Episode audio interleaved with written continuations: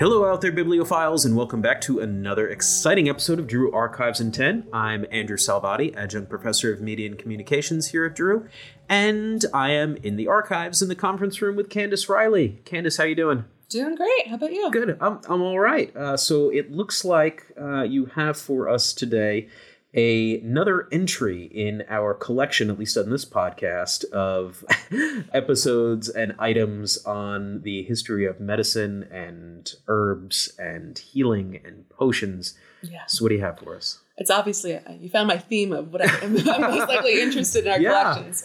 Um, yeah, so I've been looking this summer, this past summer and this fall a lot at herbals, um, especially because we're getting ready for our spring exhibit, which is going to be going up in January, titled To Be Determined still. Okay. Um, but it's going to be on the language of flowers and kind of the importance of plants and herbals throughout history. But we're focusing primarily on the Victorian period. We talked earlier about the language of flowers in the previous episode. That's going to come back a lot. People are going to be able to make their own kind of virtual bouquets and give them to people for Valentine's Oh, that's so Day cool. and craft it about. Um, my students and I were joking the other day what they should mean, like as a like you know I love you as a romantic relationship or a friend bouquet or I'm disgusted Yeah, as another yeah. one. But that's how these um, bouquets worked back then.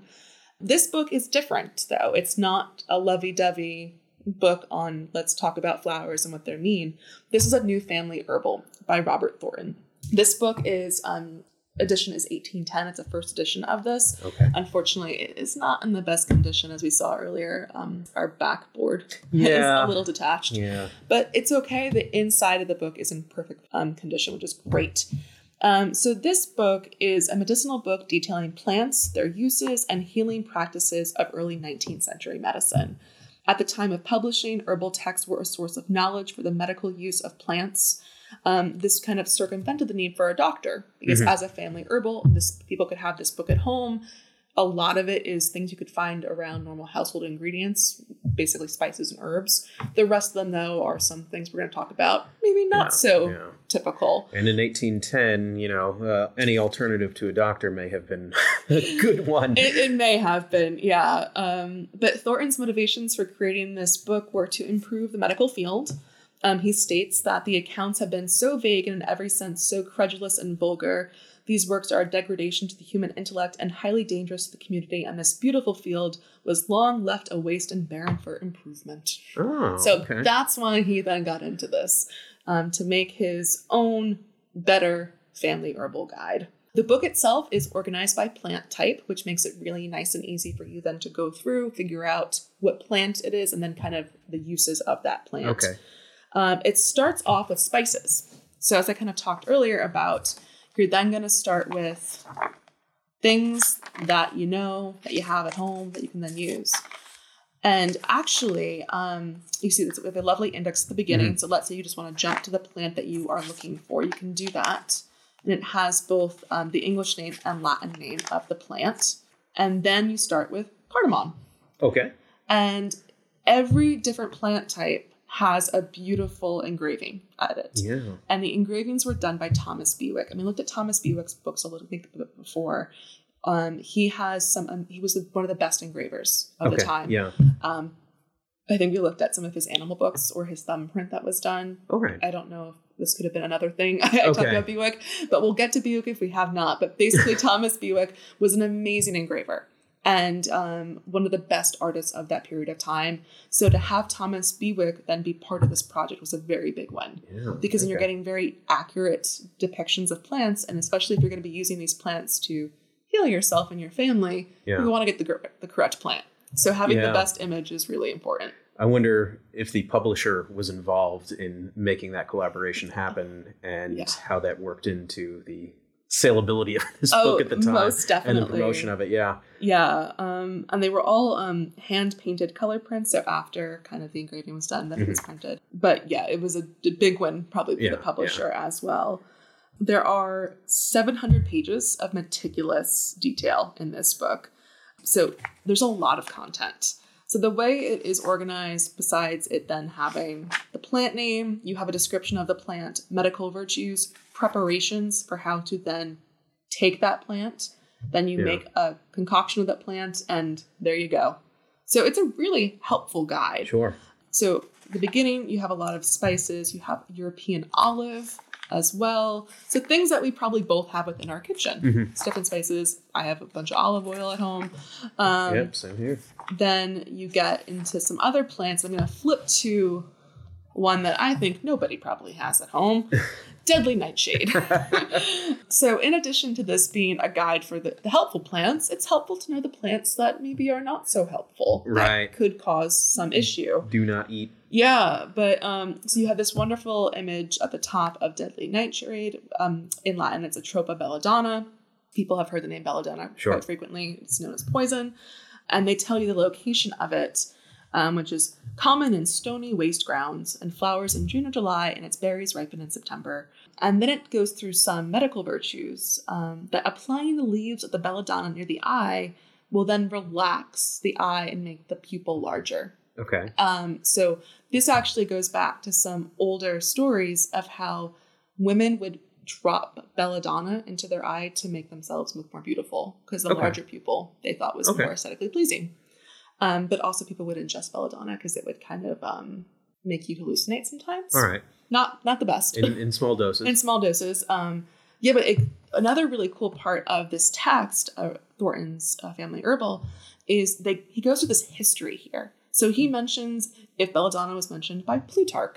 okay, so literary references. Yeah, little That's really references, Bible references, Shakespeare as well. So he says, and Shakespeare in his Macbeth makes um, Banquo say um, about the berries of belladonna. Mm, So I think this is a very fun book yeah. because it places plants that we know about, but then in a historical and a medical kind of way to analyze them without thinking about the language of flowers and how they're beautiful or how to use them in a romantic or friendly way.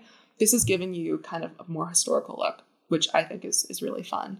And it's also from our um, Zuck Botanical Collection that I mentioned Okay, a few yeah, episodes yeah. ago. So that's it's a perfect placement for it. Sure. Um, sure. But it's um oh you know I just flipped through the coffee tray, and there's a whole description on how to make coffee. Oh wow. So um it seems to be very similar to how we still make coffee. Uh, pour a pint of boiling water on an ounce of coffee, and there you go. Let it boil five or six minutes. They don't have the coffee pot. Right. Um, but and then you pour out a cupful two or three times, and you return it again, and then you put in isinglass chips into it and sugar, and boil five minutes more.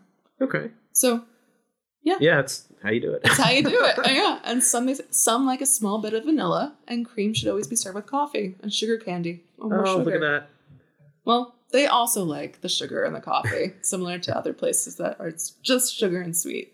They say you can also put butter in it. All right. I don't haven't think heard I've ever had before. butter coffee. So we could, oh, and there's a whole thing for tea, which makes perfect sense too. Yep, right next to it, right? Coffee and tea. You have your Yeah. breakfast goodies right next to each other. Yeah. So, um, I mean, I can imagine this as a useful family reference book up there on the mantle or in the bookshelf. Mm-hmm. Um, 1810. This is a rather. Well, I mean, it's a not a large book, but it's certainly a, a thick volume. I'm Mm-hmm. wondering about how how much something like this would have cost. this one was um, affordable, but not for everybody. Okay. because the printing quality was so high on this one, um, and with the Bewick's engravings. Yeah, I mean, if you want a Bewick, if you want a. Bewick, you're gonna pay. But Thornton was very interested in promoting this to people to have them have better access to health needs. So it was not the most expensive thing, but it was it was made of inexpensive, inexpensive materials, so middle class citizens could get it. But he did make a lot of money from it. He also sold the floral plates that were used for this book. Oh, So he thought about many different avenues to get a good amount of money from this text. Okay. And it was also um, very popular, which is, I think, is another important thing to consider when we're talking about editions of a book. There were many editions, and therefore people kept wanting Thornton's Family Herbal, okay. which is important so that new editions, I don't think he made that many edits to the different editions. It could have just been different prints. But yeah, it was extremely popular in the early 19th century. yeah. So this was published where? This, I think, was published. I think it's an English publication. Yeah, I'm. No, I'm just wondering if you know, you know, London, right? So if it was distributed on this side of the Atlantic, and how popular it may have been among American homesteaders driving west uh, at the time, uh, which may be a subject for future research. Yeah, or then what type of herbal was being used in the States. Right, right. If it was inspired by Thornton's. Another herbal that we have in the collection here um, is John Wesley's Primitive Physic, which we have obviously a ton of because of the Methodist Archives. Yeah. And it's similar, but not nearly as detailed as Thornton's herbal. So this goes into, as we discussed, you know, the history and medicinal Right. purposes. John Wesley's Primitive Physic um, will tell you, like, if you have a common cold, this is what to do. Mhm. So it's, it's a little bit more specific about ailments Okay. but those were extremely popular. Like many, many editions of that text were made. We have, I think, 30 different editions of Primitive Physic in our stacks alone. Oh wow. So people wanted these books. They wanted to be able to turn to it at home and just be like, okay, I have the answer. Yeah. Think of it as like, I mean, now obviously we don't maybe have a book on the shelves. If there's someone sick, you can WebMD it or Right, something. right. But this was the WebMD for, Yeah. for people in the 19th century. So, and then also to make coffee and tea. Thanks very much for sharing this with us, and we're looking forward to perhaps seeing this book at a upcoming. It definitely Exhibit. will be, and many quotes will be taken. But I think I'll be studying this book a lot between now and then. Oh, great! Thanks so much, Candace. sure.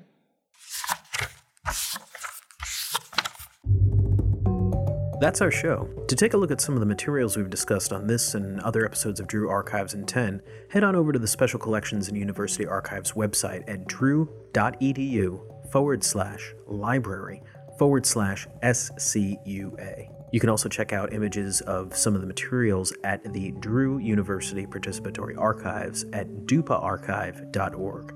That's D U P A R C H I V E dot org.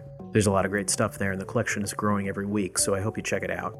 That's it for now, and remember, you can now find us on Apple Podcasts, Google Podcasts, Spotify, and Stitcher. So if you like the show, give us a follow. If you love us, share us with a friend, or consider leaving us a rating and review. We'd love to know what you think. So for myself, Dr. Andrew Salvati, and for Candace Riley, Manager of Special Collections, we will see you next time on Drew Archives in 10.